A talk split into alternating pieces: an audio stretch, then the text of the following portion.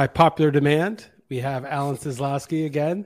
And by popular, I mean, uh, no, I, I get good feedback every time we do these, Alan. So it is popular demand. But, you know, we got the Super Bowl still to play. And I'll just let you know. So if I'm a little off my game or more curmudgeonly than usual, if that's possible, uh, I am fasting since Sunday night. So I haven't eaten mm. anything. It's Wednesday at 3 p.m. Portugal time as we're recording this. So I'm going to fast till tomorrow night. And I just had a, I, I kept thinking, oh, it's only about 24, 28 hours till I get to eat, you know? And I'm thinking about all the things. I went to the grocery store, which is really dangerous, right? When you're mm. fasting, buying everything. And, you know, I'm thinking about all the stuff I'm going to eat. And then I just had a, an epiphany. I was like, who really cares? Just eating, right? You eat all the time. You're not like a happier person because you eat. It's just when you're fasting, you're like, oh, I can't wait to eat, right? But like everybody else in the world is just eating, stuffing their face every day, and they're no happier than I am. And I realize I'm not suffering. I'm not suffering at all. Of course, I want to eat some food, but just a weird thing. Like, you know what? I, I feel normal. You know, like it's just the idea of food sounds good, but it's it's like just it's just the idea. Like there's no reason to look for oh it's just 28 more hours i've done it for you know 70 hours so far like it barely well, matters to me you're underestimating i think eating is one of the great pleasures of life. I mean obviously sex eating um, you know any sort of dopamine hits anything that gives you that. And i think that just you know constructing a sandwich or cooking a good steak and then you know seeing your output and then eating and then having that flavor burst in your mouth. So uh, it's not only you know obviously becomes there's problems with it like any other addiction but i think that you're underestimating that it's one of the great pleasures no i know it's a great pleasure but i'm just saying like just it's not like like everybody that we know has access or most people we know have access to like a pantry full of food that they can just stuff their face full all day and many do and yet they're not like super happy. Like, yeah, it's to go out to a good steak or Lotus of Siam or whatever is amazing, mm. right? It's like really good. But it's not like just the fact of eating is just like like you realize like I'm eating, I'm not eating. What's what's the difference? It doesn't really matter. Everyone's like, oh, I can't fast. I would just be too hard, blah blah. But the truth is, like, there's Oscar if you can hear him. Yeah, he doesn't want to fast. No, he, uh, we do fast him on Monday nights because we were eat, overfeeding him in the uh, and the vet said it's a good idea to like have him skip a meal now and then. And then Heather blew it because she just can't not yeah, give him what he wants. You know, it's just like you know, same thing.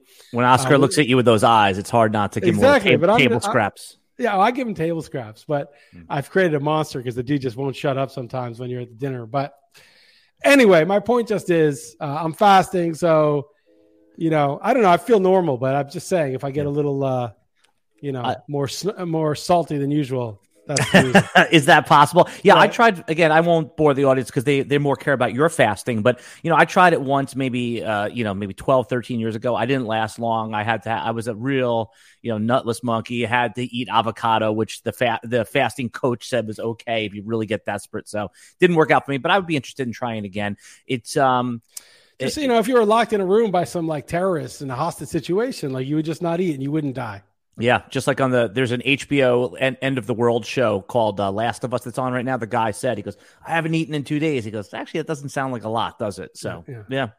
Um, uh, big new, you know, from sports and real man sports. I mean, Brady retiring again, again. Yeah, I mean, no one's taking it as as big as last year because we're like, well, he'll just come back with Gronk next year somewhere. But I think he should retire. I think he was just a little bit worse this year the age was starting to show a little bit. You started to realize that once Tampa's offensive line had injuries, it wasn't as good. Um, he was kind of in trouble. I, I think he could probably play at like a league average level, maybe again, which is fine. Who doesn't I mean, need Who doesn't need Kirk Cousins? Who doesn't need Derek? No, Carr? no, no, no. Kirk Cousins is better, but like Derek Carr is probably a good comp at this point, or you know, someone like that. Peak Andy um, Dalton. Yeah, or like average Andy Dalton, like current day Andy Dalton. But the point is like, why go out like that, right? If you're not, I don't know, he, he may not agree or he may agree, and that's why he's retiring. But um, if you're not really like a plus plus quarterback, if you're Tom Brady, like why play out the string? What's the point? Well, I, I think there's a couple different, and this is just me projecting into Brady's head, which could be a dangerous thing. But you know, there there was some early feelers out there. Will he go to Miami? Will he go to San Francisco? And Miami immediately shut it down. Said no, no, no. We are with Tua. So it's probably better for Brady in his own mind and whatever his agent said to him, retire. And if somebody really wants you, you can unretire, just like you did last year. There's precedent for this with Brett Favre. But for him to say, no, I'm looking for a team, and then for all the musical chairs to get you remember when we were little kids, musical chairs, and you were the one standing? That was a bad feeling. I was never the one standing out. Real man elbows elbows little kids again. But I'm just saying that you, I did feel empathy for that person, and and Brady can't handle being the guy standing. So let's say you know Derek Carr gets here and Jimmy Garoppolo gets signed by the Jets. I'm just making these up, and now Brady's the one waiting for an injury, and he's sitting there. Oh wait, I didn't get picked. It's better for it's it's the same thing. They could still put out feelers, but he's quote retired. So it's one of those fake retirements, which he could end up being retired in my mind, but at least he could save face if he doesn't get any interest. Right, that makes sense. And but he might really be retired. Like there's yes. also the possibility that totally. there's no, he's not he doesn't care whether someone gives him an offer. He just is literally thought it through and he's done. But yeah, it's gonna be uh, you know it's weird. You look at Michael Jordan in that documentary and he's like boozing hard, smoking 100 cigars, kind of fat. You're like, oh, that this is not good for him. Like retirement is you know, he's not suited to retirement because he's so competitive. And Brady is the only, Jordan and Brady, the only two guys that I really kind of, at least in team sports, that I put on yeah. that level of just insanity of, comp- of competitiveness. And, you know, you got to find something that's going to occupy you in the same way, right? You can't just like, it's tough for someone like that, I would imagine.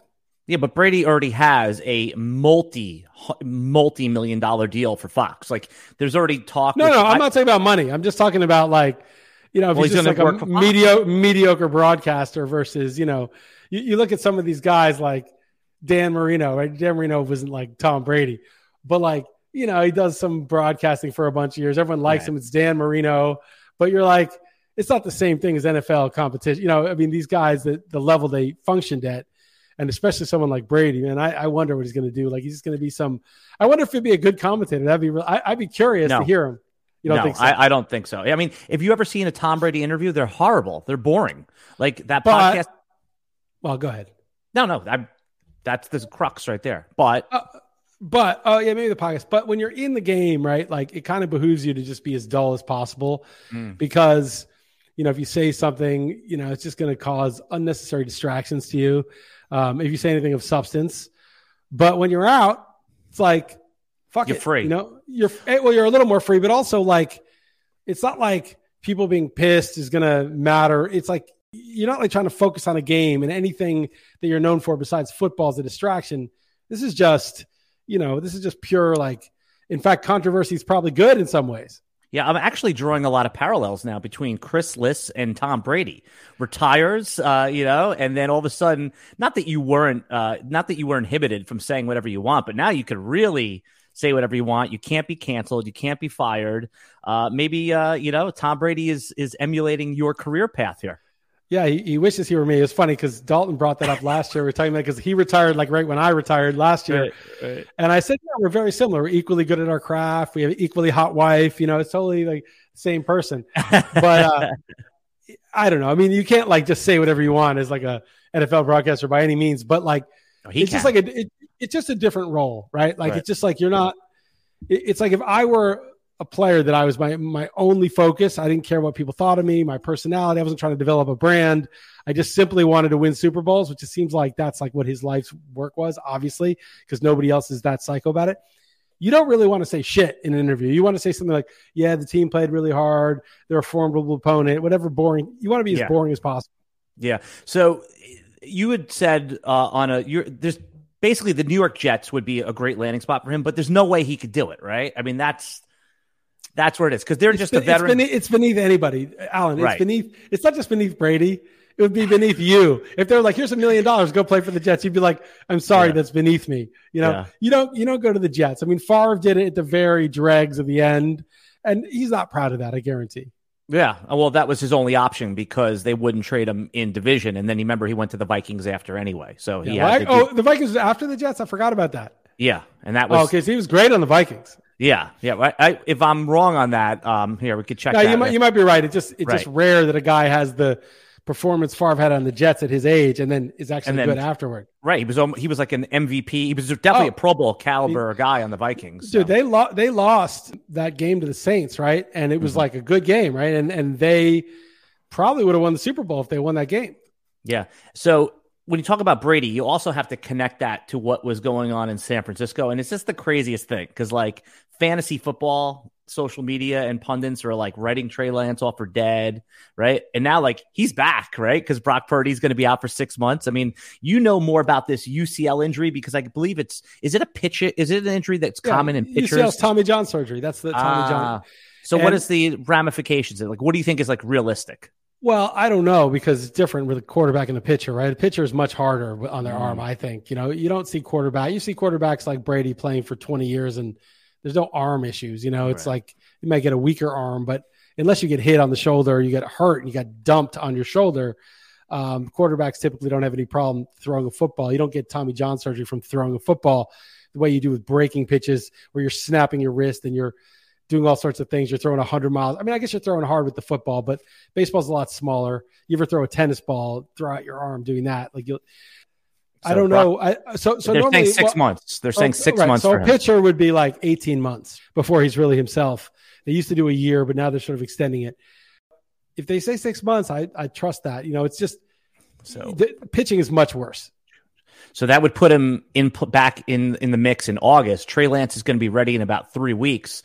So on previously on Real Man Wood podcast, we were talking about is it Brock Purdy if he gets them all the way to the Super Bowl? Is it Trey Lance? So now, I mean, we're just in. Let's say that I mean Trey Lance is obviously going to be the incumbent starter for San Francisco, right? And then when Brock Purdy, if he's healthy enough, is this how do you how do you think this and the reason i'm asking you is because even though you're you're switching a little bit more to baseball mode i know that you have a little resistance to that there's there's know. like there's early best ball going on there's dynasty and again i know those things aren't like in your sphere but I'm curious of your opinion since I get deep in those waters. Which San Francisco quarterback, if any, and where would you you think they should be drafted? Well, now it's really hard to say because the, know, know. The, the, course the course of the rehab is going to be a big deal, right? Because like, let's just say he's 100 percent healthy August 1st. Let's just make it simple because okay. if it's injured, then we can't say. Right. Let's say he's like himself. He's like ready to go. Um, he's passed every test. I think it's interesting. First of all, you know, we don't know what Kyle Shanahan's going to do, right? We don't know what he's who he's going to favor, you know, or just going to make it an open competition. Secondly, you know, Trey Lance, poor guy, right? He gets drafted third, and they still had Garoppolo, so there was this kind of short leash feeling for him all the time. And and you know the team's so good around him that you know they can't really be patient. It's not like a, a project. It's not like a rebuild project. It's a win now, obviously.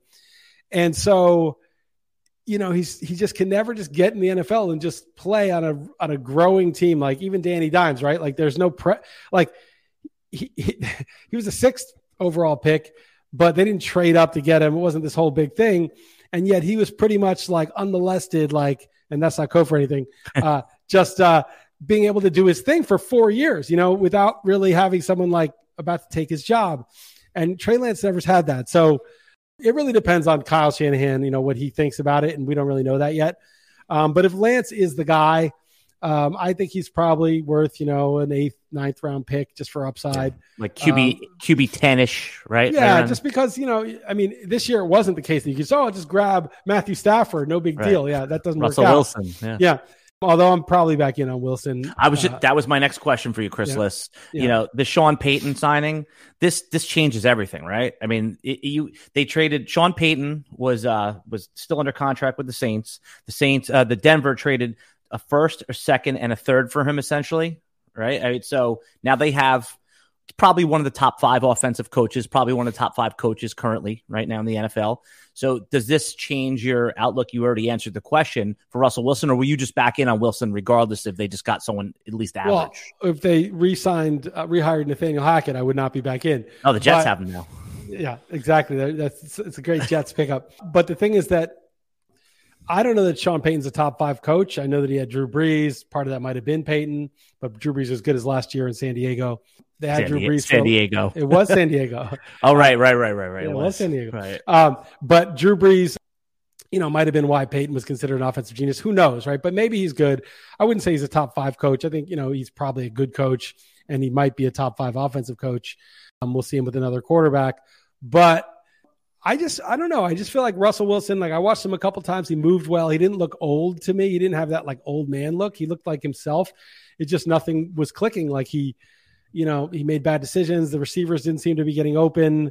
Um, the offensive scheme was predictable. It was just there was no real there's something just out of sync, right? And so like changing the system and the coach seems like a good idea. And I feel like, you know, that what you saw in Seattle for, you know, 10 years could not just be an illusion. I mean, he was really an amazing player. So I, I just don't think like Geno Smith, oh, look, Geno's even better. But then after like half a season, Geno was not Russell Wilson. So I I just think like at the cost, which will be like a 12th round pick or, or later, 13th round pick with Metcalf and Lockett there, I, I just think you want to have some Russell Wilson. Yeah, well, Russell Wilson's not going to have Metcalf and Lockett. He's going to have. Oh, sorry, sorry, sorry, sorry.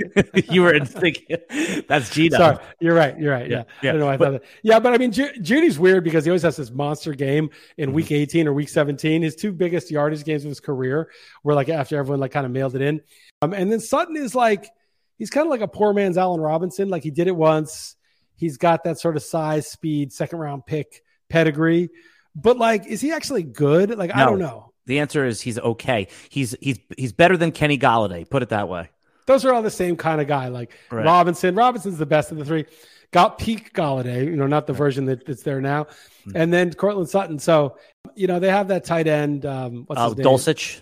Dulcich. Alberto. Yeah, yeah, I mean Alberto's kind of like that ship has sailed. It seems like, but Javonte Williams will be well. I don't know if he'll be 100, percent but should be back. So you know, you've got some pieces, but th- look, look at Daboll and Danny Dimes this year. Like the scheme and the coaching matters so much. I mean, it's like if Danny Dimes could go from what he was to what he is, if Payton does a good job, then Wilson, you know, I mean, who knows? But I'll still, I'll still have some shares. I'll give you a, a one point of optimism for uh, for Jerry Jeudy because you said you you made a, an interesting point. I think there's a perception on him that he's just kind of he pops up when it doesn't matter.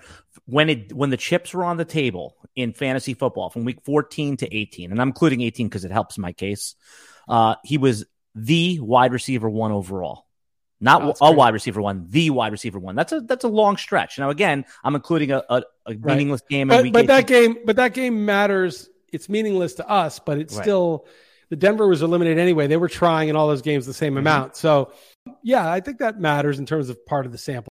And what one of my favorite fantasy football strategies is to look at players that generally have underperformed that are still like good or high pedigree. Look at that last like five or six or even eight weeks. And if they finish strong, like that's a trend moving in the right direction. Amon-Ra St. Brown was the extreme example of that two years ago, right?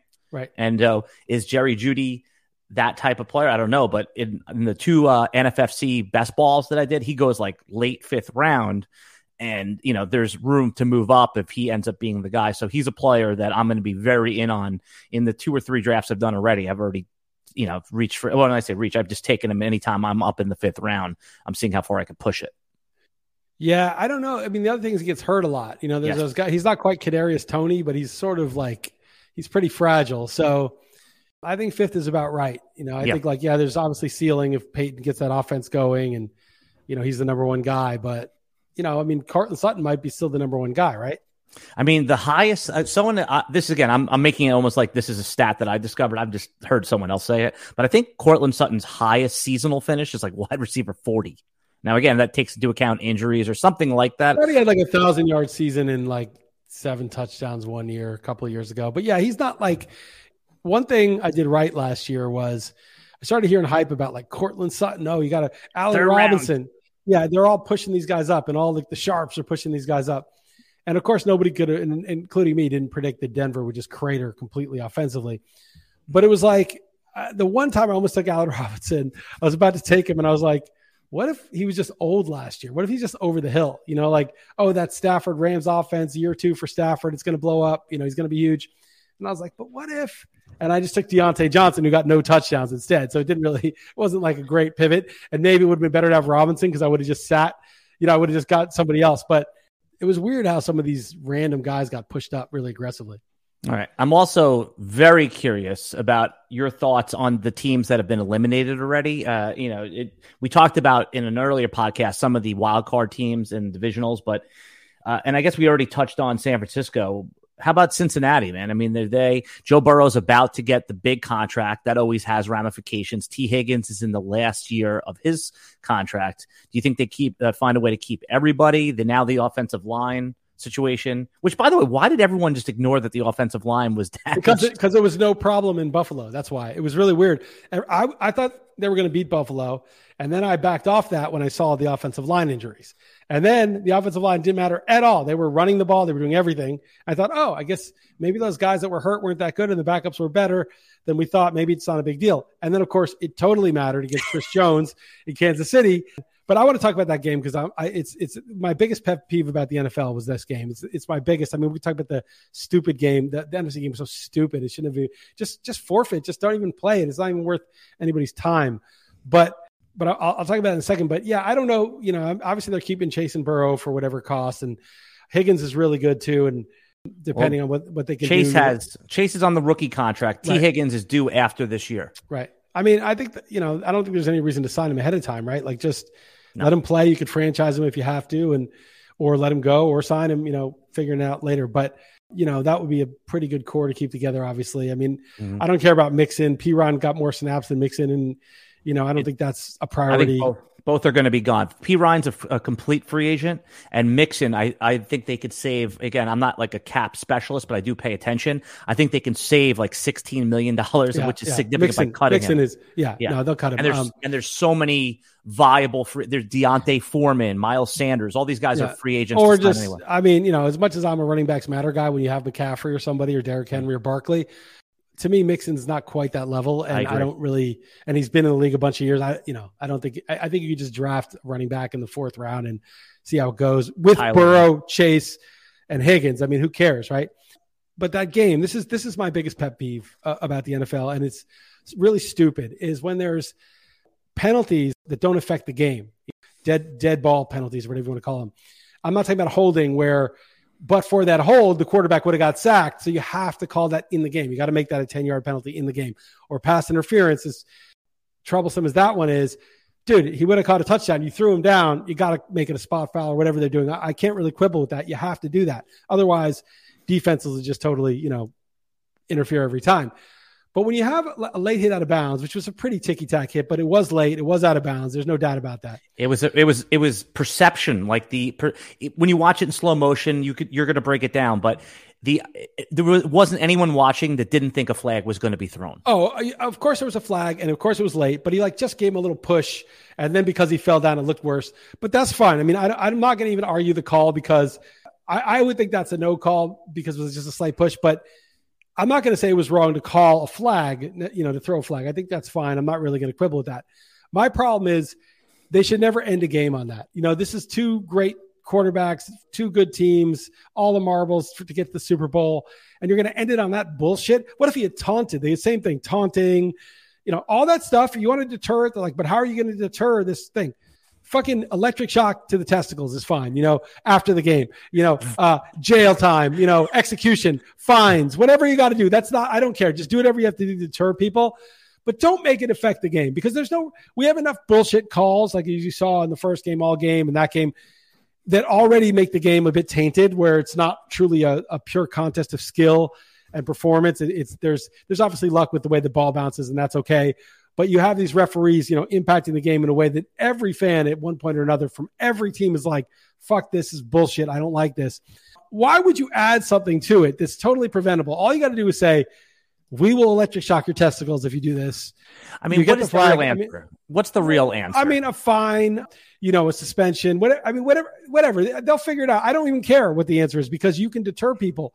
The point is, obviously, in the in the heat of the moment in the game, he obviously didn't want to do that, right? He he just was really trying to stop Mahomes. And Mahomes also, you know, he'll sometimes like pretend he's going out of bounds and dance up the sideline a bit. So it's like, you know, you're just going to get the guy in a huge situation. So, you know, he should have been more aware, but I don't really fault him too much, right? But the point is that and there's another thing that's annoying. I'll, I'll get into in a second. Well, I, I have uh, a, a, tag on to what you were going to say there. There's because I referee high school basketball, and again, obviously, it's so much more low stakes in those situations. But we talk about those type of plays. You don't want to decide a game on a technical foul. So normally, if a player is is being unsporting, what you could do, and again, this doesn't specifically apply to what you just said, but what you could do instead of giving a technical foul and the game's over because the other team gets two shots in the ball, you can give them an unsporting warning which right. does the same thing. So maybe there's uh, uh, uh something you or, put or, or you could eject the kid and like they have to put in a sub, but you know, but it's not a, a technical. You know, It- I mean, there needs there there should be you know lots of different remedies, and I, I think that's less important what the remedy is Mm. than the fact that you just cannot have that. You cannot First, admit have you have a problem. First, admit Yeah. you have a problem. right then you can solve it. yeah, but the, the problem is because the NFL is going to turn on lucky bounces and bad penalty calls because it's unavoidable because some have to be called.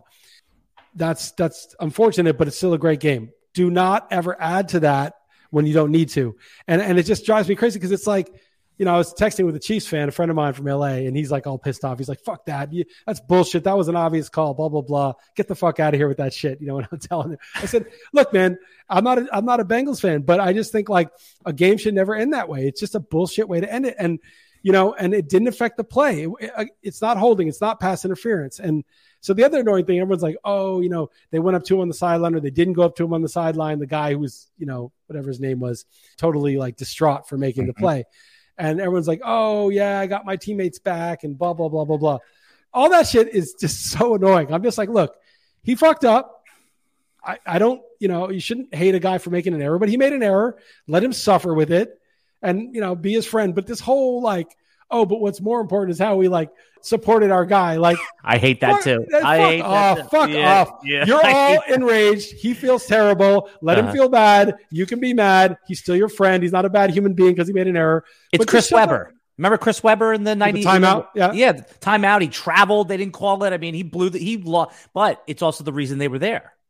Well, I, but it's just, it's just, don't make it about that now. Don't try to like, you know, like, oh, it's all about the goodwill. Bullshit. Like you, it's all about winning Super Bowls, and you, and he fucked up, and I think it's a stupid rule, and he shouldn't be penalized the way he was. But he should feel bad, and he did, and that's okay to feel bad for making an error, and he'll get over it. And I don't think you should pillory the guy for it. But let's not make this about this kumbaya bullshit. I mean, you guys don't make the Super Bowl in part because of that. I mean, it's just, I don't know. It just became like, oh, it's not about this, it's about that. And we're in this like soft society where it's like, well, you know, the most important thing is that they have their teammates back. I know the most important thing is they lost, and it's, the teammate will get over it. You know, he made a mistake. He didn't kill anybody. He should be forgiven, but don't make that the focus of it. Yeah, well, it, you just said something. It's a softer society in general, and you know I might be contributing to that. I have no idea, but it's about sports psychology. I think that sometimes when a player loses confidence and they feel abandoned and alone, that could affect their long term performance. So again, whether they consciously know it or not, But this maybe isn't like this isn't like a, like he's not a good player. It's just like a, a mental error in a split second. That's a bullshit rule that I don't even think he did anything that bad, but it just had horrible consequences. You know, I don't know. I, I'm not saying don't support him. I'm actually I feel like good. I, I you know I, I would text him two days later if I was his teammate after I got over my rage and Right. say, "Don't worry about it, dude. It's, it, we got you know we got you." But the whole it was just the whole spectacle of it. Like stop. It was like that was what the whole sort of post game interview was about and all this shit. It's like fuck the media. You don't need to perform for them. Like support your guy quietly and be pissed. I mean, it's a fucking cat- catastrophe that they lost on that play. there's definitely some performance theatrics with that too. And again, I, I I don't know if it's too soon to say this, but even with the Damar Hamlin thing, right? It was like very important for people before they talked about football to say, "Oh, but thoughts and prayers and this and that." And of course, everyone it feels bad that that happened to him, but it just seemed like you know again this is probably going to come off terrible but it was almost like 9-11 happened you remember there was no there was nothing there was no comedy letterman Right. went off the Yeah, air yeah, it was like yeah. you know it was like yes it's terrible that that happened but you know Well, no, I, I you know, I, I think the dumbest thing, and I talked about this a couple of podcasts ago, is like somebody's like, "Oh man, how's this going to affect the the playoff season?" And people are like, "You're a horrible person. How can you talk about that?" And it's like a man just had a heart attack on the field, but it's like, dude, first off, you're not like adding his relatives, you know, at a at a very sensitive time and Right. bothering them with this with this thing. That would be wrong. You're just actually talking about something that's important to you. How could you think of football at a time like this? Dude, you all you do is think about football all year long. You prepare it. You maybe work in the industry. Football is your life. You don't think about. I, I talked about it's like there's a bus crash in India, kills 12 people. Right? You see that through your news, and you're like, oh, that's horrible for like one second, and then you're back to like obsessing about football. Dude, how can you obsess about football? 12 people just died in a bus crash in India. That's just probably happening as we're speaking, right?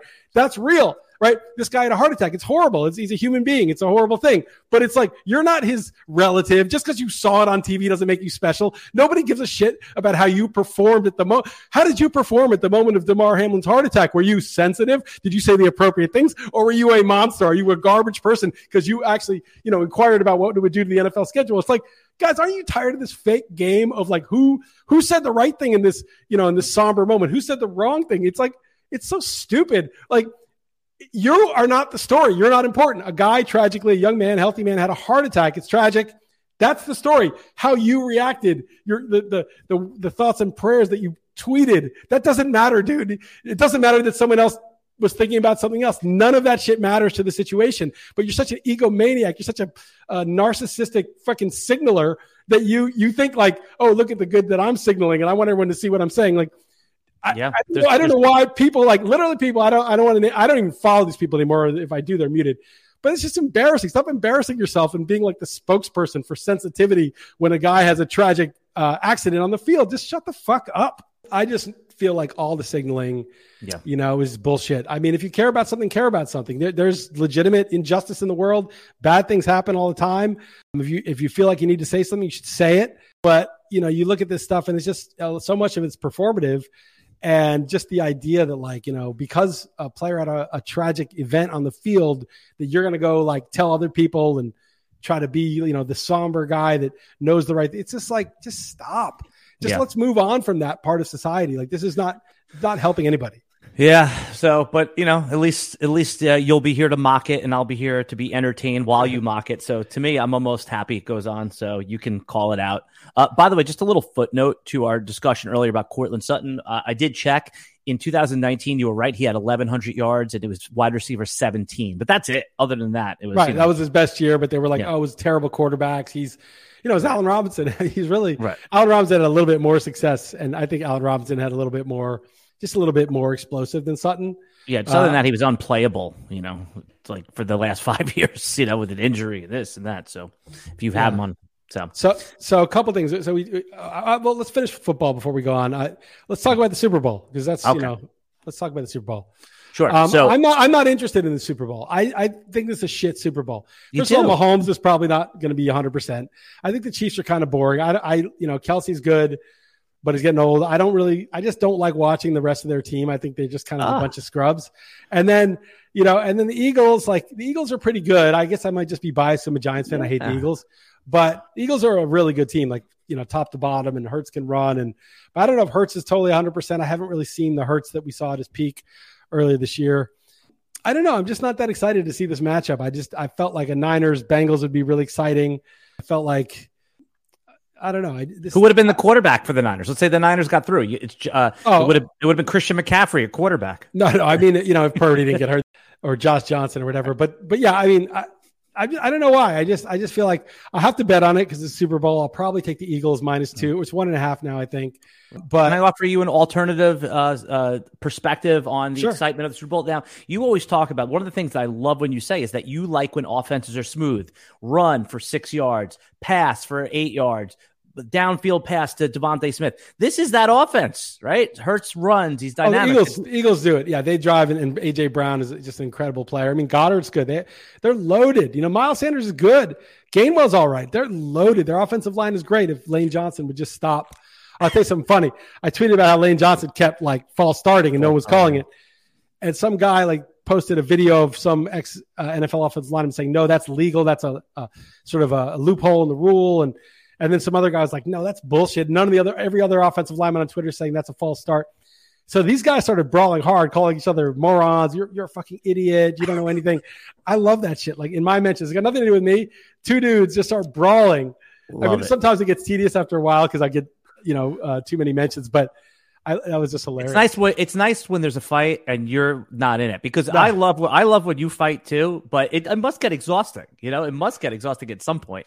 Um, you know, not that you're tired of arguing, but when it when it devolves into like I, I see when you just tap out when it totally devolves when, because you're you're are you you like to do passionate arguing within the merits of the conversation. And then sometimes when someone has just kind of lost that the the crux of their logic of the argument that's when you'll tap out. But it's fun to see nonsense arguments nonsense fights. My, one of my favorite things to scroll through on social media is uh, fan fights in the stands. I love that stuff. You know? i don't know why. You know dana white because you're a psychopath that's why. Yeah oh totally. Well dana white always said, you know, when he was pro- when the UFC was still on the fringe of being a mainstream sport, he used to tell people, he said, "Hey, if you go to a football game and there's a fight in the stands, everyone watches the fight. That's why fighting is more exciting than even the NFL." So that was his pitch to advertisers. You're always going to watch a fight. A fight is, you know, it's a primal thing. Well, there's there's two things that people watch above all else. One of them may be above a fight. And I remember one time I was in this bar when I was like in uh, that's probably like 25. We're at this bar that a friend of mine, did he own the bar? I can't remember. And we're having some drinks. And it was, oh, it was like one and 30 in the morning. And there were these workmen like fixing the bathroom. And on the TV, there was some like lesbian porn going on. And I saw, I saw this workman just transfixed, right? He just transfixed, right? He was watching. This is in like the 90s, like before uh-huh. like everybody had on the internet. This is like, oh, this is like, you know, yeah, this is something a, this he didn't just special, get. Special occasion. yeah. So he's watching and then he turns around and looks at us and he's like, no man can resist this. That's what he said, right? no, you're right, though. I mean, it's. No. Well, I, I, don't want to get too much into it, but I'm sort of anti-porn. I think it's very bad for people. I think people shouldn't watch it. But in, but, in, but by the way, in modern why. day, yeah. modern day only, when it's completely accessible. In oh, when it was like Playboy when it was you're 13, that was great. It was like you're a kid. You're like, oh my god, you know. But like, you know, now this like instant access, anything you want. I, I think it's very toxic for people's I mean, yeah, kids' and, brains. And then again, it's the you know. I, everything, whatever your fetish is, your fetish is, but there's definitely some aggressive porn out there that's shaping the way that young men think about sex that's probably not healthy. You know, I'm, I'm yeah, I, I even mean the straight basic stuff. I just think yeah. you just shouldn't have that kind of shit on demand, especially when you're a teenager. And I just think like that, it's a scourge. And I used to think like, oh, they're gonna. I can't believe they haven't shut this down yet. Like, how is this available? You can't. Right? No, no, I don't think it's that. I think it's like I actually think they want that. I think like I mean, we're going to get into my other podcast territory now, but I actually think like porn mm. keeps like an army of young, you know, aggressive testosterone driven males occupied and satiated in a way that if they didn't, they might be like, why the fuck is my money worth 10% less this year? And what mm. the fuck are you going to do about it? You know, why is X, Y, and Z happening? We won't get into all the shit. That's for my other podcast but this sort of is like, okay, why, you know, am I not making enough money to get a girlfriend that I can, you know, or whatever? And that solves that problem, right? So I, I, I was sure they were going to clamp down on it, and now I think like they don't want to. It's too valuable to them. By the way, I agree with what you said, but that said, I'm glad it exists. yeah. Oh, so that people don't get like no, well, so I could use it. Oh, yeah, I, am done with it. I, I don't. I, I feel like it's just really, I, yeah, done, totally done, done. Oh, yeah. I, okay. I mean, you know, yeah. listen. Well, whatever. I mean, I'm not, I'm not, preaching to anybody else. I'm just saying my yep. feelings on it is it's toxic. Well, porn drives. I mean, porn was the reason the internet exploded, right? I mean, no pun intended. No, it's, what? Do you remember hotel porn used to be a thing? Now that business is basically obviously done. no, yeah, uh, yeah nobody's going to pay for it now. Yeah, it was a huge driver of like high speed internet, right? Because it was video, and and so that that kind of like probably accelerated broadband by like five years. but like, with VR, it's going to be the driver of uh, virtual reality too. Yeah, probably. But I mean, you know, I think broadband is a good thing on balance, right? We yes. need internet connectivity. I don't know how good VR is. I don't know whether VR is going to end up being a good thing or not. I don't, I don't think that's necessarily a good. Right. But could you imagine? I mean, like, I mean, you could. No, see... I, I, I mean, there's going to be like all sorts of the craziest shit. You know, yep. you're going to be having, you know, a menage, a, a menage a sink with four supermodels or whatever that aren't real. But, but yeah, no, I, I just think um, that's not necessarily. It's, good for humanity. Yeah. I don't know. I don't know where we got how we how we went from Courtland Sutton to. We're uh, talking about fighting. We were talking about fighting right. is more compelling than football. It's like, oh yeah, there's a, there's two primal things, right? Fighting and sex. There's a so people will watch that over pretty much anything. Like they're mm-hmm. the, the you know the male side of it is like killing people, fighting them, and the and the other side of it is sex. All right. So just to the Super Bowl because I'm curious, and I'm sure you're going to talk about this over the next couple weeks. But uh, how does this game play out? Now I know you like the Eagle side give me, you know Mahomes. He'll have two weeks to rest. He looked decent on there, though he looks damaged. You you already identified that he has one main weapon. And look, Marquez Valdes-Scantling came through. There was some other. It just seems like they can continually churn out these guys. Mahomes is the elevator. It's he's basically LeBron James on that first Cavaliers team. Remember yeah, when there was like nobody? Remember Steph Curry? If he didn't do that behind the back pass, there's a great meme where he's throwing the championship trophy behind his back right. and dropping it. Right, like that was that was sort of like the thing that ended it. But yeah, they did win. It was close enough that that was the difference. Yeah, Mahomes is great, and a quarterback is like an NBA player. Like that's how much value they have to the team. Like you know how a single NBA player makes such a difference. The quarterback does. Mahomes may be you know, the greatest quarterback of all time at, at his peak. We'll see if you know if he ever has the career Brady had. Probably not, but I think Mahomes is, is incredible. But you know they could have lost to Cincinnati. I mean, at, they were rested. They had a week of rest, an extra week of rest. Cincinnati didn't. They were at home, and they still barely won based on that penalty. So I think the Eagles are the better rounded team, have the better defense. Defense historically overperforms the spread in the Super Bowl. I've I've written that article like ten times. And the question just is: Is Hurts 100? percent Is Hurts is the moment going to be too big for him? You don't know because the Niners game was just a non-event. But I think that Eagles offense is going to move the ball with ease, and I think that the uh, we'll see if Lane Johnson with the torn groin is a, is a liability. That could be an issue, especially if they call false starts. Um, and I think Mahomes will move the ball, but Mahomes will have to you know get into the 30s. I think to win. I, I think the Eagles are going to score points. Yep. And by the way, even going back to college, when Jalen Hurts has overcome adversity, I mean, Tua took his job and he comes back and then becomes a you know a high level quarterback at another university gets underdrafted in his mind in the second round behind uh, Carson Wentz who had like an MVP ish type of season four overtakes him Jalen Hurts even though he hasn't been tested everyone said well he didn't overtake Carson Wentz Carson Wentz undertook anybody in the NFL. He led the league in sacks, interceptions, and fumbles in 12 games. And, and it was like, okay, well, let's try the second round guy out, see what we have. But despite, you know, Philly fans were not happy with that pick. They thought it was a burnt pick in the second round to take Jalen Hurts. I'm just saying every step of the way, people have doubted Jalen Hurts and he's he's risen to the moment and he always just looks like it's he just looks uh, very calm and chill. And again, that's just an anecdotal observation. But he reminds look, every, me of Deshaun Watson. He actually reminds me of Watson. Watson before because he looked shook this year. Deshaun yeah, Watson. He did not look. Yeah, he looked like yeah. a, a, problem. There's no way you can massage the tape that we saw. Ah, to make it, very to good. Make it, yeah, no, Hurts reminds me of, of the good version of Deshaun Watson. Maybe not that good, but that's kind of his. He just seems very smooth and can, takes off at the right time. And but after the injury, I haven't really seen much. You know, the the two games they had, he wasn't really needed. It's not his fault. I mean, the Giants mm-hmm. didn't show up, and the Niners had the injury. So, well, I, is he tr- is he truly healthy? I don't know. Yeah, in Superflex drafts, I've done a couple of those already, and the Superflex drafts they go every. There's four. The first four picks are the same in every uh, the three drafts I did. It was uh, Mahomes, Allen, Burrow, Jalen Hurts in some order. The, that's not necessarily the order, but those four go one, two, three, four. So if you end up doing any uh, Superflex next year, the, I mean, so far in a sample of three, that's been the consensus. I'd be interested in Danny Dimes in my super flex, even in my regular leagues. I, I think they're going to get Wan'Dale Robinson. We talked about this last week, and, and we'll see who they add in the draft or elsewhere. But you know, that's that's a running quarterback with a good offensive system. I think he'll I think he'll be top ten. Lawrence goes five, right? I mean, isn't Lawrence yes. going five? Yeah. So it's Herbert and, and Lawrence flip flop, so they're like five and six, and then after that, you know, you're you're like, I guess Lamar is right there, right? I mean, no, like totally out. I mean, just just, just fantasy football wise. I'm saying you could pass on them, but that's who the ne- if you're ready yeah. to take a quarterback. Yeah, no, I hear, I, hear next- I just I don't want a guy who's, gonna, who's like he's a running quarterback that got hurt and now he's been injured a couple times as a runner. To me, that's dangerous. And then uh, we were having a discussion the other day on the RotoWire podcast, and I, I, put forth that it's not even a question, even in a dynasty keeper league, because redraft you're going to put Danny Dimes next. But I said Danny Dimes goes ahead.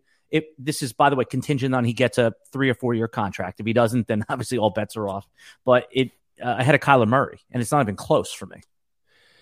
Yeah, I mean the problem Murray is like he actually has weapons though. You know, Marquise Brown and Hopkins. Hopkins. Well, Hopkins is is asking for he. Well, no, he's not a free agent. Uh-huh. He's asking for a trade. So he's going to be that mega superstar that's traded to a contender. He obviously needs to be extended and paid. That's part of his trade demands. You know, when I say demands, it's a friendly. Right. When you say extended, so. you know, it's. it's and also, uh, Murray's not going to play for the what first two months of the season. Yeah, well, there's no point in drafting a guy who's is hurt like that. Right, he's undraftable even in single quarterback stock formats. Yet people okay. are going to draft him. It's like, oh, I'll hold him. Uh, you know, even in okay. NFC. What about Fields? Got to go pretty high too, right? Fields has been going in redraft uh, like four or five. I just don't agree with that at all, especially this early on. What I mean, we just don't know if Justin Fields one is going to get weapons or he's going to be on the team or if they're going to take another quarterback. Let's say they they keep Fields. I, I would love I would love Fields if they traded him because Chicago is one of the worst places to play quarterback. So and they have terrible weapons. All right, well, so say like, stays. It, that'd be bad, but he'd still be a top seven quarterback. But yeah. if he gets traded somewhere like, you know, in the dome or something like that, or, you know, in a West Coast team or something like he could be QB one easily. I mean, you know, with some well, weapons. QB two. He could be QB two. Because you know who QB one is. Oh, QB one. You're right. That's taken. That's taken. Did you see my GPT chat? Zach Wilson, QB one. Yes. Uh, yes. I thought I thought it did a pretty good job of excellent. Of By the way, I've been all over the GPT chat since we talked about it last. Here, uh, I'm pulling up this draft of one that's uh, that I had the other day, and the first quarterback was Mahomes. Oh, sorry, was Josh Allen. He went 3.2. Mahomes 3.5, and then here's just the order quickly. It went Hurts, Burrow, Herbert, Lamar, Fields. So Fields is right after Lamar, and he could flip flop with him. So I, I pushed Lawrence and uh, Lawrence Murray and, and, Watson with the next few, and obviously Murray's a, a donkey pick there. Yeah, especially if, if he's not ready Dak. for the start of the season. Yeah, yeah. Dak is interesting because he's the value I mean, guy. Yeah, but nobody likes him because he's like he's like an okay real life quarterback. He he does pad his stats against bad teams though. He loves to like throw for those five touchdowns in that game, so it helps in fantasy. If you're going to um, wait on quarterback, that's pr- him or the, Dimes are probably the guys to wait on. Yeah, but here's the other question: is you know Fields emerged. You know it was a bad year for quarterbacks, but still Fields emerged. Dimes emerged late. I mean he wasn't great all year. You know obviously uh, Trevor Lawrence emerged, got him in the 15th, and now the team that won the uh, prime time was and I had Stafford in the 13th and Lawrence in the 15th, and thank God I had Lawrence because I would have been in big trouble. Who's who's the guy that emerges next year? Like who's the guy that you know that you can get in the 15th round? Got it. I already have the answer for you. Okay. Who is it? So it's not Trey Lance because we don't know, but it's Jordan Love. Jordan Love with Christian Watson. Interesting. Is, that's Interesting. the one. I think he's actually good. He's got, I mean, he's not as good as Aaron Rodgers, you know, but you get him in the 15th round, he could be QB 12. Well, these guys, when they emerge, are QB seven sometimes. I mean, they QB right. four. I mean, well, there's upside be, for more. I'm saying his floor, he's going to be drafted as QB 19. Right. You QB get him 20, as late as you want. Yeah. And his floor is like a starter. So that's is he is he mobile, Jordan Love? Yes, he he's like a tactical scrambler. He's not like a proactive runner, but right. he can move. He's got like the uh, the bag of tricks, like Mahomes light. I mean, everyone compares everyone to Mahomes, and obviously no one is. But he's got. I like the weaponry, and they're going to add more. You know, it's like so. He's the one who I've identified early as um, he's, he could take him anytime you want in a um, and you know maybe it's Kenny Pickett. I don't know if you saw enough from him, but I, I, I had him a couple of times. I picked him up, and I never really got the feeling that people are like, oh, you know, the PFF grade for him was good for a couple of games. But I watched and I was like, he just doesn't seem that smooth. But maybe year two, you know, yeah, quarterback Jordan better. Jordan Love is the guy for me. Interesting. I wasn't even on my radar, and you're because you're sure Rodgers won't be there. Well, if Rodgers there, then that that's a bad pick. But right. um, I, I, I can't see. I mean, the, even the Green Bay fans are ready to move on from Rodgers, right? right. He not, had a bad year. Like why why not just take the guy yeah. and you took in the first round and see what you got? Yeah, I mean you have to. And then the Jets are like the again you keep saying the Jets, but the Jets just need a veteran quarterback. They can overpay because it's the opposite of what you always say the best way to win a Super Bowl is with the rookie contract and all the big pieces around him. Jets have the rook the rookie pieces around him. They just need the expensive quarterback. It'd be interesting. I mean, the receivers are good. If they get Elijah Moore going, good. you know, yeah, the line's good. The defense is good. Yeah, maybe. It's the Jets, though. It won't work out. Of course uh, not. I'm, but I'm, I'm saying, but that's to, at least the move. I'm trying to think who the, uh, where do you think Watson's going to go? I think I'll probably have some Watson. Uh, well, I could tell you in this in this draft that I did, the NFFC, he went in this uh, late sixth, early seventh. Oh, that's really early. Oh, that's a that's a that's a QB flex though. Uh, no, no, this is not. This is a single quarterback league. Here, went in the sixth round in a single Look, here. QB league. Okay, I'm pulling- forget about cross him off my list. Then. hold on one second. Hold on. Let me just make sure I'm not. I'm not talking smack right here. Sorry, you got it right. He's in the eighth round. That's still too early. See, the thing is, like, the other thing you got to realize in Cleveland in the weather, like that's not. You Oh no no no no! I thought you meant Christian Watson. no, no, no, Deshaun Watson. Oh, I'm so sorry. Okay, because Christian Watson, you agree? I was like, you're, yeah, sure, he belongs. we were talking about Jordan Love. That's why I thought that you. oh no. I, I was talking about quarterbacks. I was like, we Yeah. talked about all these quarterbacks. We didn't mention Watson. Yeah, Watson is. He went right after Trevor Lawrence in the late seventh round. That's way too early in a one QB league. Yeah. I thought he'd be like Russell Wilson territory by now. No, I mean because I think that everyone's giving him the mulligan because he was he was thrust into a situation that, that uh, was not optimal. Cold weather, no off season, no no chemistry. Remember, he couldn't even practice with his receivers. So yeah, I think but the that thing about him too, though, is that I, I really tell you, like playing quarterback in Cleveland is not the same as playing in Houston. Correct. You know, it's just not like I, I think people underestimate like how hard it is, like in elements and wind and the difference between like these environments. Man, I I don't know, and he's not like a big arm guy either. Like he, I, he's an accuracy guy, right? yeah, a- he's, he's, like and he's a decision maker, but he's not like if it's windy out, that's not going to be ideal for him. Yeah, well, right now, and remember, and also single quarterback leagues in best ball are really like two quarterback leagues because you need two of them. Right. So Yeah, yeah. people are going to push up quarterbacks. Oh, these are be- oh, I see. It's best ball, right? I see. right because you can't pick. There's no replacement value. you don't So want to, right? You don't want to be like stuck without that second quarterback in best ball. I see. and you don't want to be stuck with two guys that literally may not have jobs. You don't want to uh, say, okay, I'll take Derek Carr and uh, Jimmy Garoppolo. Both could be, could not be, or you can't Carson Wentz, who could be a starter somewhere. You can't just draft him, so he's not on the way. no, you can't draft Car- Carson Wentz regardless of. His you know what I'm saying? If you get Yeah. totally dinged, and Yeah. so that's Yeah. Okay. I'm just trying to think. Like, I, I don't. I don't think I'd go Stafford. He, is he like even going to be healthy? But maybe Stafford. Maybe Wilson. I like. I like retreads that are cheap that were good, because I feel like everybody's looking for the next new young guy, and that gets priced in. Mhm. But you know, I you see quarterbacks like bounce. Like look at Jared Goff, right? And and that's a guy people draft too. Quarterbacks come back from the dead all the time. Look at Brady's last year in New England, and then what he did in Tampa the first year. Obviously, it's Brady, but like there's there's a lot of quarterbacks who um, look at Rodgers for those like two or three years in Green Bay, and then he was MVP twice in a row. here's your Um, guys. Then you got. I'll give you 11th round is Goff and Stafford. Goff and Okay. Stafford.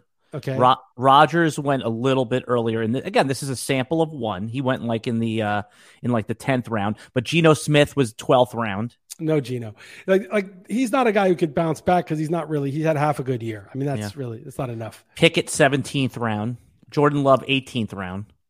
Yeah, I'd probably get Rodgers, Stafford, those guys. Yeah. in that. in- And would you, and all jokes aside, you would like Rodgers on the Jets for fantasy, right? Yeah, with yeah, of course, with with the receivers they have. Yeah. But but also I, I think in the non best ball, Rodgers will go in the 14th or 13th. Right. He's not going to go. Correct. Except to be, you know, there'll be some hype if he gets on the Jets. If if you're doing just, you know, a redraft now with no best ball, yes, you're right. But I could see him being. It was only a year ago that Rodgers was an MVP. That talk. No, I I I'm in for it. He did he did look worse. I mean, he looked appreciably worse Mm-hmm. when I watched him. You know, Russell Wilson was much worse, but he he moved a little bit better. I think Mhm. uh, Rodgers sometimes looked like normal at times. I thought I- Rodgers. I- was I- fine. He, he was was fine. fine. Yeah, Yeah. I, th- I mean, Like- he's like- not MVP. He's like, what what I what I look at is like if a guy looks slow, like Peyton Manning at the end, like couldn't move at all. He just couldn't even move. And you'll see guys like become total statues, and you just can't do it. can, can you uh, just pause here for one Sure. second? Let me Sure. just pee real quick, and then you'll cut ed- edit this part. out. It's two Sure. seconds. I'm the quickest No, peer in the world. I'm two keeping seconds. this, I'm keeping this in. This is the best part. So I got to ditch Allen in this podcast. I'm going to remind myself to uh, to talk Australian Open and Djokovic, and then fantasy baseball. I'm gonna have to uh, see if Allen goes for this pitch. I've got an idea for Allen. Put him put him to work maybe if I do fantasy baseball. He doesn't even know baseball, but he's got pretty good. He's got a pretty good uh, sense for football values. I bet he could pick up baseball. It's a little different. I'll teach him what I know. Maybe be a little rough, a little rough the first couple months, but I think he'll be able to master the free agency. See what he There says. is- see what he says about There it. is no I'll better feeling Sid. in the world Yeah. than emptying your bladder. Well, yeah, I mean, I, I think like you know, it depends. There's certain things. Let's talk about eating, right? Like, Mhm. oh, like is it really that big of a deal? like a toothache, right? When you have a toothache, you can just Ooh. be with the toothache and be like, it's just an, it's just it's just an experience. Ugh. But it's so unpleasant. It's so unpleasant that you really just want relief from the toothache. I guess going to the bathroom is kind of like that, but so it's, it's these aren't pleasures. These are like these are relief relief of, yes. of discomfort. I'll never forget Chris Liss. I was in Madison Square Garden. You've been there a million times. I was there for a Knicks game, and I'm and I'm you know I was young. I was probably in my teens, and I'm peeing in the stall and in the, the urinal, and there's a guy next to me, and he's moaning while he's peeing. Like, and he goes, he looks over at me, goes, "It's better than coming." And I was just like, "It's mortified by that, that. That did permanent damage, and that's why you are the man you are now. Yeah, yeah, but I just yeah. remember he was moaning so loud and peeing, and his eyes were his eyes were rolling in the back of his head. He had his beer on the on the toilet on the uh, urinal top, which was disgusting. You know, real man. That was real yeah. man. Knicks in the '90s, uh, man. That yeah. that was nothing like it. Yeah, and that was that was a fight. That that actually like was the proved the thesis of Dana White because it's like that wasn't basketball. That was just a fist fight every game.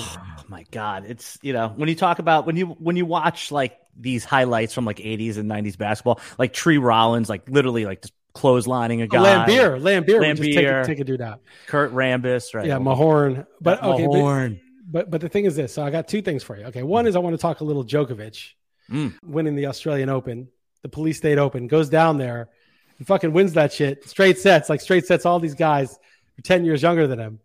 And I just thought that was so badass. It was like Muhammad Ali. It was like it was one of those like classic things where an athlete like stood up for something and still like you know with all the hatred and, and, and bureaucratic hell and everything he had to go through just like played at that level so i just thought that was uh ali is such a good example because people you know even younger I mean, you're you're 50 i'm 47 i'm right there with you people that older than us remember muhammad ali we, we weren't really around for that i mean that was the, the vietnam protesting the vietnam war at that time I mean, and oh, people were like, he's a traitor. You know, he's. I and mean, plus, with know, the, the the racial went, injustice he, in the world at that time, yeah, it was much harsher then. Yeah. And he went to jail. I mean, right? He went to jail. Like, so Djokovic didn't have to go to jail. But you know, it was a, it was a similar thing where like you know you're treated like a second class citizen if you didn't do this, and he defied it, and he was the only one. You know, he was all by himself. You know, there was nobody mm. else really in football. There's Cole Beasley, Aaron um, Rodgers had to go through Rodgers, yeah, and went through a lot of it, you know, and they're just demonizing these people. So um, I was really happy to see him win. I thought that was awesome, and it was Huge. a win. It was a win. It, was just a win for the individual over the machine. You know, I just that's that's how I saw it, and a win for humanity over inhumanity, basically. So that was huge. But the other thing I was talking, I was talking about this in the break by myself, and I was when you were uh, taking uh, relieving yourself. I uh, that's not code for anything. No, no, no. All that porn talk got I, me crazy. I, yeah, I, I take you at your word. But so baseball, right? I got to talk about baseball. So I just don't want to do it. I don't want to spend my weekends digging into these things. I do love draft season. And last year, like I really enjoyed drafting. I don't know if I want to put in the time to research it the extent I would have to to compete with the people that are doing serious work and were good players. But if I do, I, I know I don't want to manage it. I don't want to manage it at all. Like I just I don't want to think about it. I don't want it to be part of my life to have to do this work. I feel like the game's gotten worse. It's gotten more about this really tedious bullshit, and it's less about just sort of the the you know football's so easy. You take the macro view. You're like, okay, who's gonna bounce back? Who's gonna break out? It's, it doesn't require a lot. I can kind of do it from a distance, watch the games, and just enjoy it. I really enjoyed this year of football. Baseball last year I didn't enjoy. So I don't know if you're up for it, but I was considering considering getting a team or two and outsourcing to somebody to do all the moves. Now I know you're not a, a baseball guy. I know that you know you don't, but you, are forced to talk about an XM, so you're going to be more up on it. Would you want to do? You don't have to pay any money. You mm-hmm. get just a free percentage of the winnings, but you got to do all the work. Yeah, so you don't. There will be no winnings if I do the work.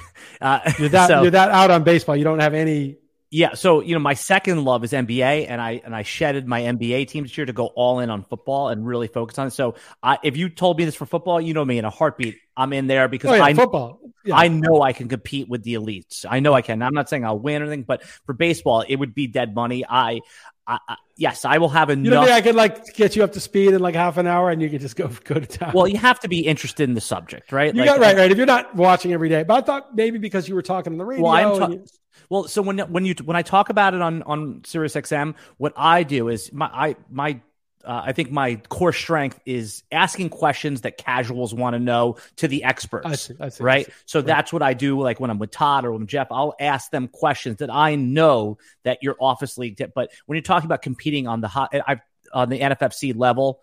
Um, I don't think that I would be the right guy for that job. For baseball, for basketball, I would say let's do this. Right. For um, for football, let's do this. But yeah, I would uh, be doing you the disservice by doing okay. that. Okay, hey, good honest answer. Mm-hmm. I'm thinking of somebody that I know well that would do it. You know, because like Ted Bell. Ted Bell. He's uh he, he's. I don't know. I don't know if he would do it. I think Ted Bell's like. Shu, uh, Shu. Well, I did with Shu last year, and Shu does a good job, and he's I may still do that again with him this year. But Shu's really busy. He's got like kids. He's got like you know two. He houses. loves fantasy though. He loves. He does. Fantasy. He does. But a lot of times he's like, "Listen, can you do it this week? I'm traveling." Uh, he doesn't no, like want, most of the time. And and I'm like, yeah, but like even then, like I, maybe I'll do one league. The other option I was doing is How about best ball. I don't like baseball best ball because it's all it's a totally different game what you're drafting for. You're just drafting for surviving. You're just drafting for like, oh, Floor. oh, this guy will play every day. Yeah, like you're not drafting for upside and what could happen. It's it's no fun. I don't I don't want to. My style of drafting would be bad in best ball. I'd have to totally do it the opposite way. The best part of fantasy sports is getting Jordan Love in the 19th round and he's QB six. You know, yeah, like that, that's it. That's it. Right. And, yeah. but you know, the Jordan Love could, well, I mean, he won't lose the job if Rodgers is gone. He'll get a well, whole year. Rodgers could stay, and now you're you're you know. Well, if you're drafting super early, but I, but I guess I guess the point is that yeah, I mean, the other thing about baseball, it's really soured me. Like the closers, it's just such a carousel, and it's like I don't, I just don't give a shit. I've got other things that are more important to me in my life, you know, that I'm focused I don't blame on. You. And it's I, like I don't closers. Don't it's like football's so easy. It's just so easy. Like it's so. Uh, here's a solution for you. Uh, all right, you'll do an NFFC draft because you love the NFFC, but can you do like, uh, is there a league you can get in where it's a little bit more like a 12 teamer and it's more a little well, bit no, more NFBC? Cas- it's 12 team, 12 team okay. uh, online, RotoWire online. Right, I'll do. I'll, I may do one of those, but that may be my only one. Like the, the the main event, which is the thing I wanted to win most. I was like, I don't give a shit about like winning an award or something. Like, oh, by the way, I saw you got nominated for an award. It's the dumbest thing ever, but you are good at your job and you do deserve credit for doing a, you know, a great job on the videos. But those awards I, are so stupid. Now well, that I'm out of the me, industry, I could say it. I, I don't care about them. But yeah, like, well, I don't care about that. I wanted to win a main event, right? That to me was like the holy grail, like NFBC main event, beating those guys. They're such good players, work so hard at it. But now I feel like I lost, I lost the motivation to really do it, especially because baseball has made it even more tedious to, to do what you have to do. Yeah, no, all, all of that. And I'm cutting some of my deeper dynasty leagues for that exact reason. It's like it's not even to the extent of uh of baseball where it's just become this insane like it's five hours of your life on the weekend making moves if you really want to do it the right way for multiple leagues where you know it's if you have your one league and uh it, it, you just make your basic moves yeah no it's become a very complicated sport and again it's the it's it's probably the most difficult fantasy sport which is why it's not as popular as football because football literally my mother could do it. You know, like right. if she just followed ADP and then followed the the top moves.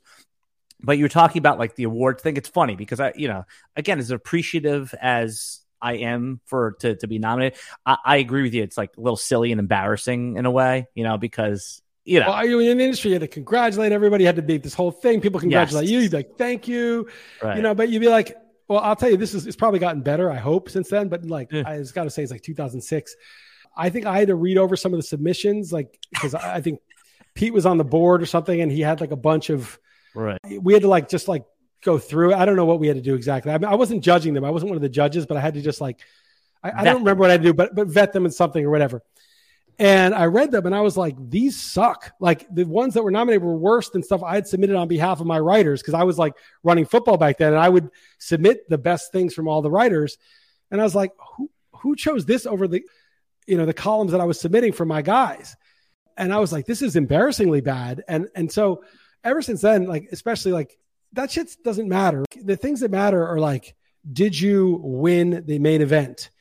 Did you win the super contest? Like those are like, you know, that's an achievement because it's not just like people are clapping for you. This is like, no, this is not people clapping for you. This is just you pulled this off. You beat the, the spread at that level for the whole season, or you you know, made the right moves and understood baseball better than anybody who was studying it super hard, who's very smart. And to me, those are the things that you want to look at. Look at, you know, who's won the leagues. Look at who's crushed the main event. Those are the guys that, you know, to me, I mean, look, there should be a lot of uh, respect for great content that teaches people, that helps people. But it shouldn't be like an award type of thing. It's just the kind of thing where you get subscribers from that, right? That's good. You get people thanking you. You help people. That's uh, the virtue's its own reward. You know that you've helped people that's it. You know, it's not it's not a it's not a contest. Like I to me that stuff is like dumb. But you do do good work, Alan. Your videos you. are good. But irrespective of whether you guys win that award or not, it doesn't matter. Right. Well, there's uh, when I was working for a big corporation before I started doing fantasy full time. Uh, uh, one of the uh, the executive said to me, he goes, different people like different things. He goes, uh, he goes, I know uh, certain people want more vacation time. Certain people want a raise. Certain people want a title change. Certain people want public acknowledgement. So again, it all depends. Like for me, I would rather, and this is just me personally, I'd rather have, hey, increase my salary 25% rather than give me an award. Other people just say, hey, I'd rather work from home than go to an office. That's enough. I don't need my 20 No, but working from home, right, is a legit benefit. Getting more money is a legit benefit. To no, some. Well, no, the ability to work from home if you want to is a legitimate benefit. Like it gives you flexibility in your life. Getting more money is a legitimate benefit.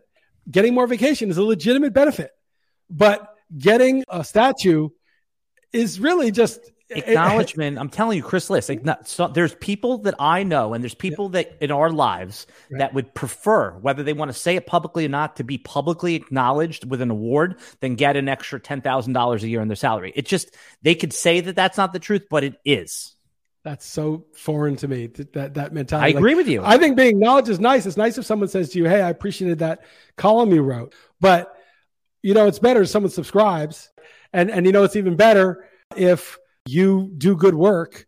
The the token is kind of like I don't know. I, it's so weird that. okay, here's another good example of that follower count. Right? I mean, there in the world, everyone's obsessed with how many followers do I have, but it's not about. I I have come to terms. It's not about how many followers you have. It's about what's the depth of those followers. What do do they are they engaged with you? Do they um do they retweet your work? Do they uh, subscribe to whatever service you're doing? Someone can have 100,000 followers and no engagement.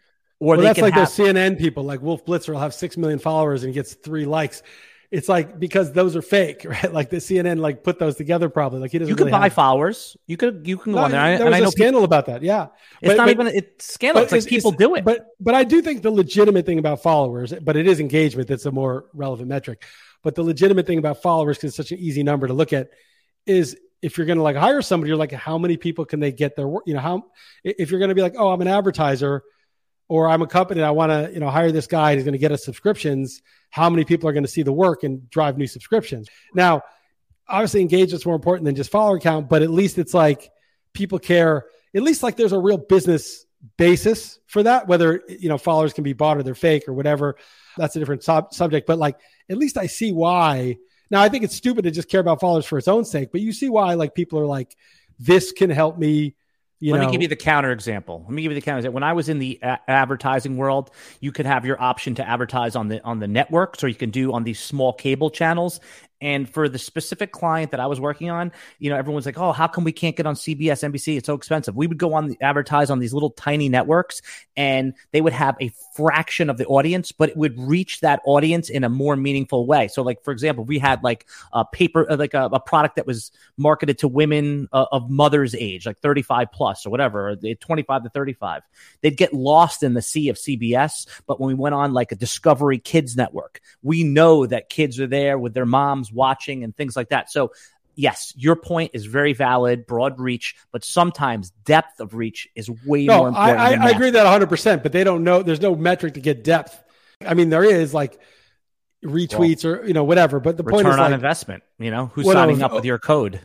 Yeah, eventually. But I mean, like when you're just looking from the start, it's like yes. you don't know. You're just doing the simplest thing. I agree. I think a lot of those big accounts don't have much depth, but but at least I understand why people are like, hmm. I want more followers because I know it'll get me a better job and I'll get more money and it'll give me more options to sell my work. So I get it. I just it's, don't get the award without any sort of tangible benefit except the psychological one, which is, oh, because because it's it's not even your peers, right? Like like you might think like, oh, I really liked that Alan liked this this post, or a friend of yours in the industry really appreciated something you worked on, or Jeff said, oh, I like this post. Like I might be like, oh, cool, you know, I know Jeff knows his shit. That means that I'm connecting with people who are smart. Like that's validating.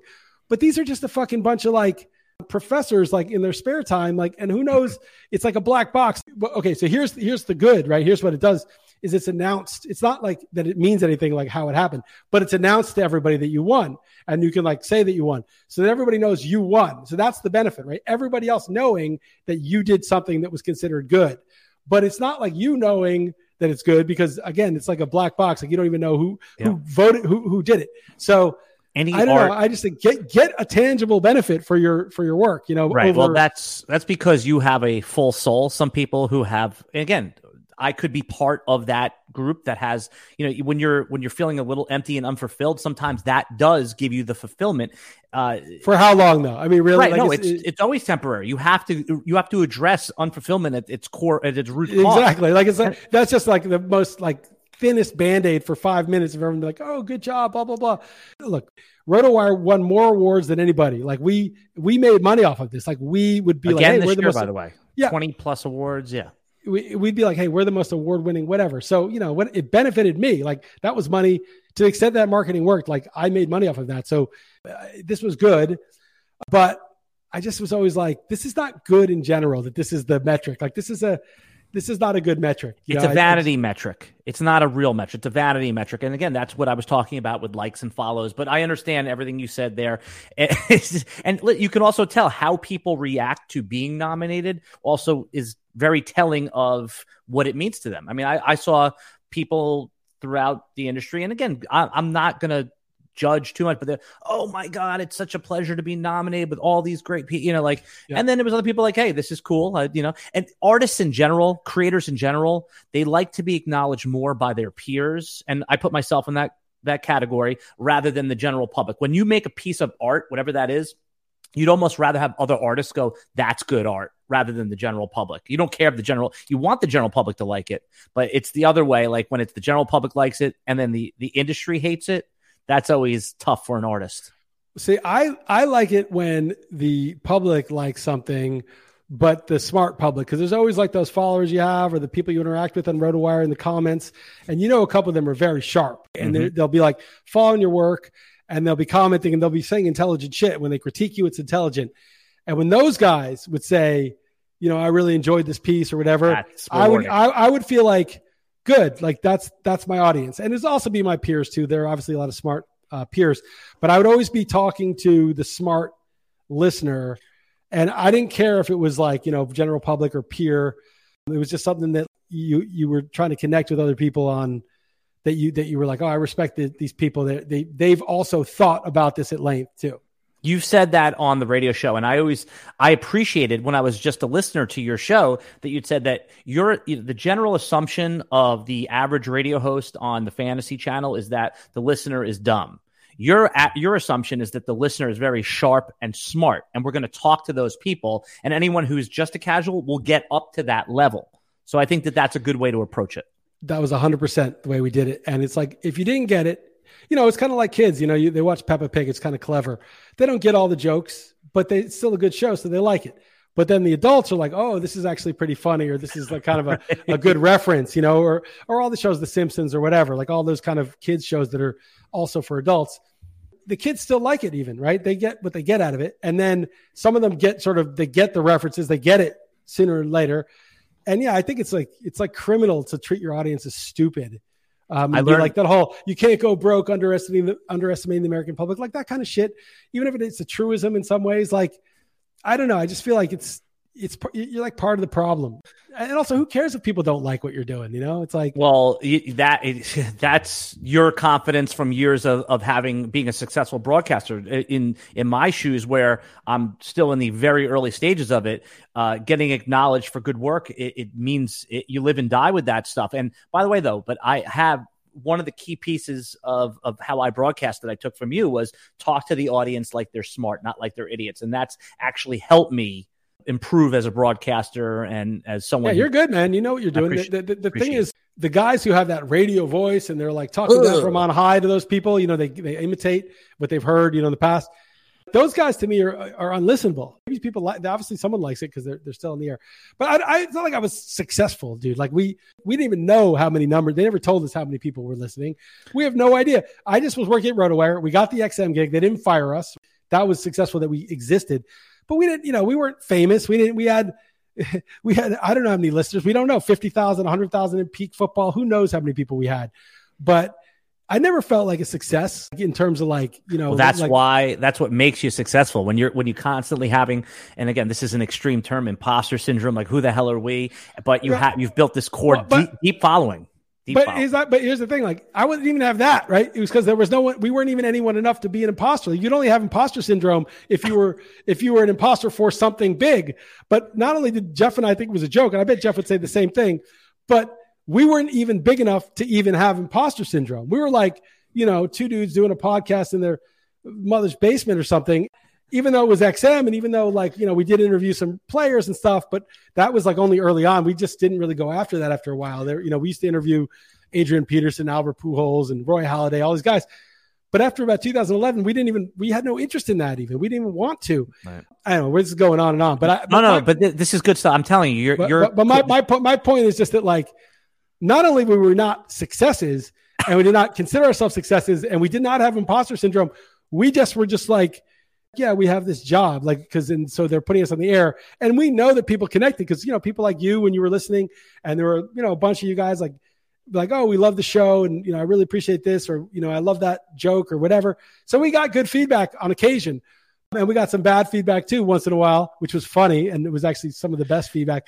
Not because we took it seriously, but because it was hilarious. Right. But you know, I don't know, just from my my standpoint, like there was no success.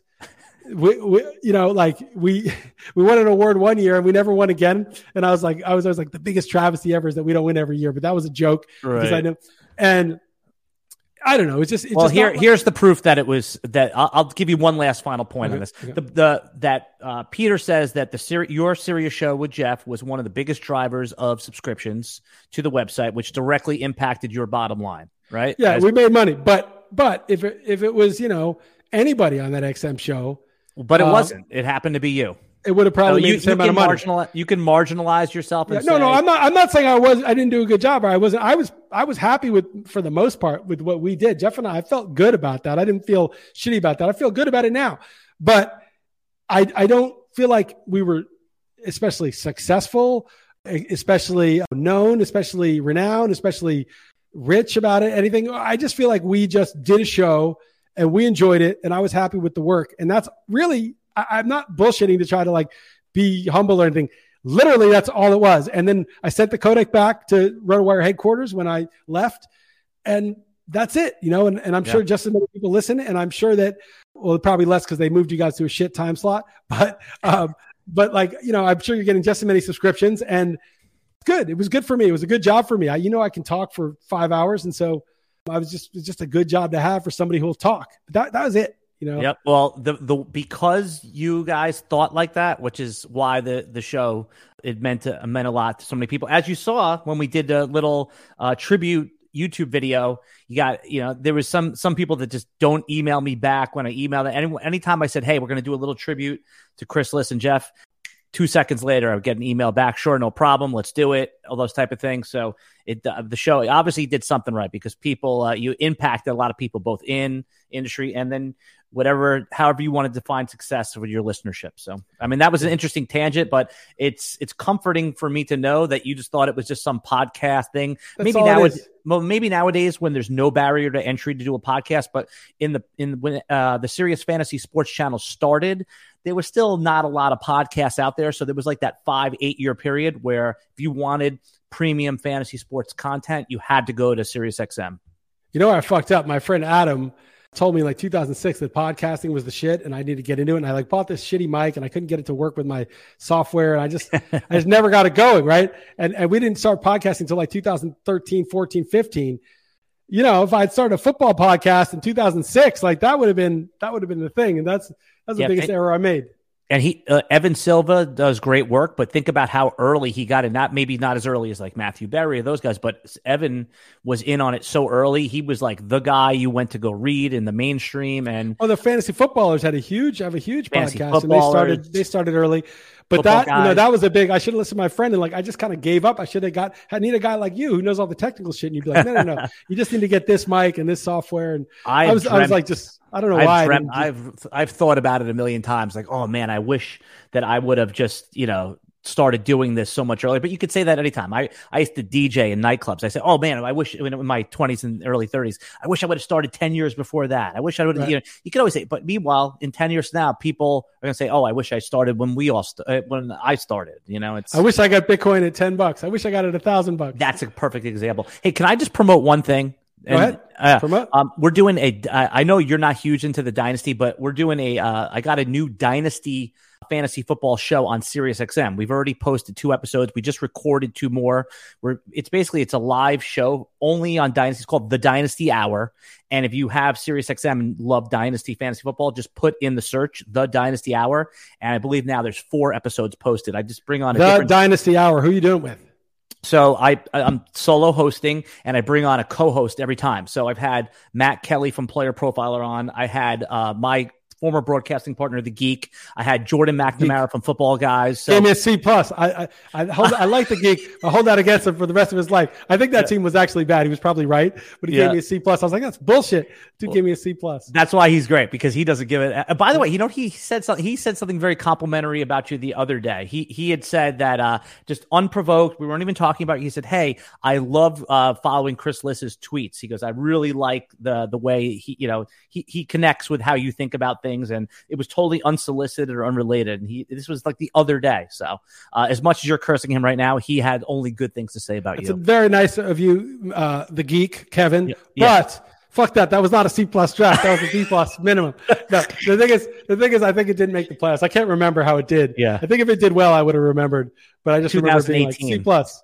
2018. I, I don't know. Yeah. I don't know. All right, man. This is a good long podcast. Check out the Dynasty. What's it called? The Dynasty Hour. Mm-hmm. Dynasty Hour on Sirius XM. Alan's yep. hosting that. If you're into Dynasty football. All right, man. Good stuff. Thanks for coming on. Oh, anytime. Anytime.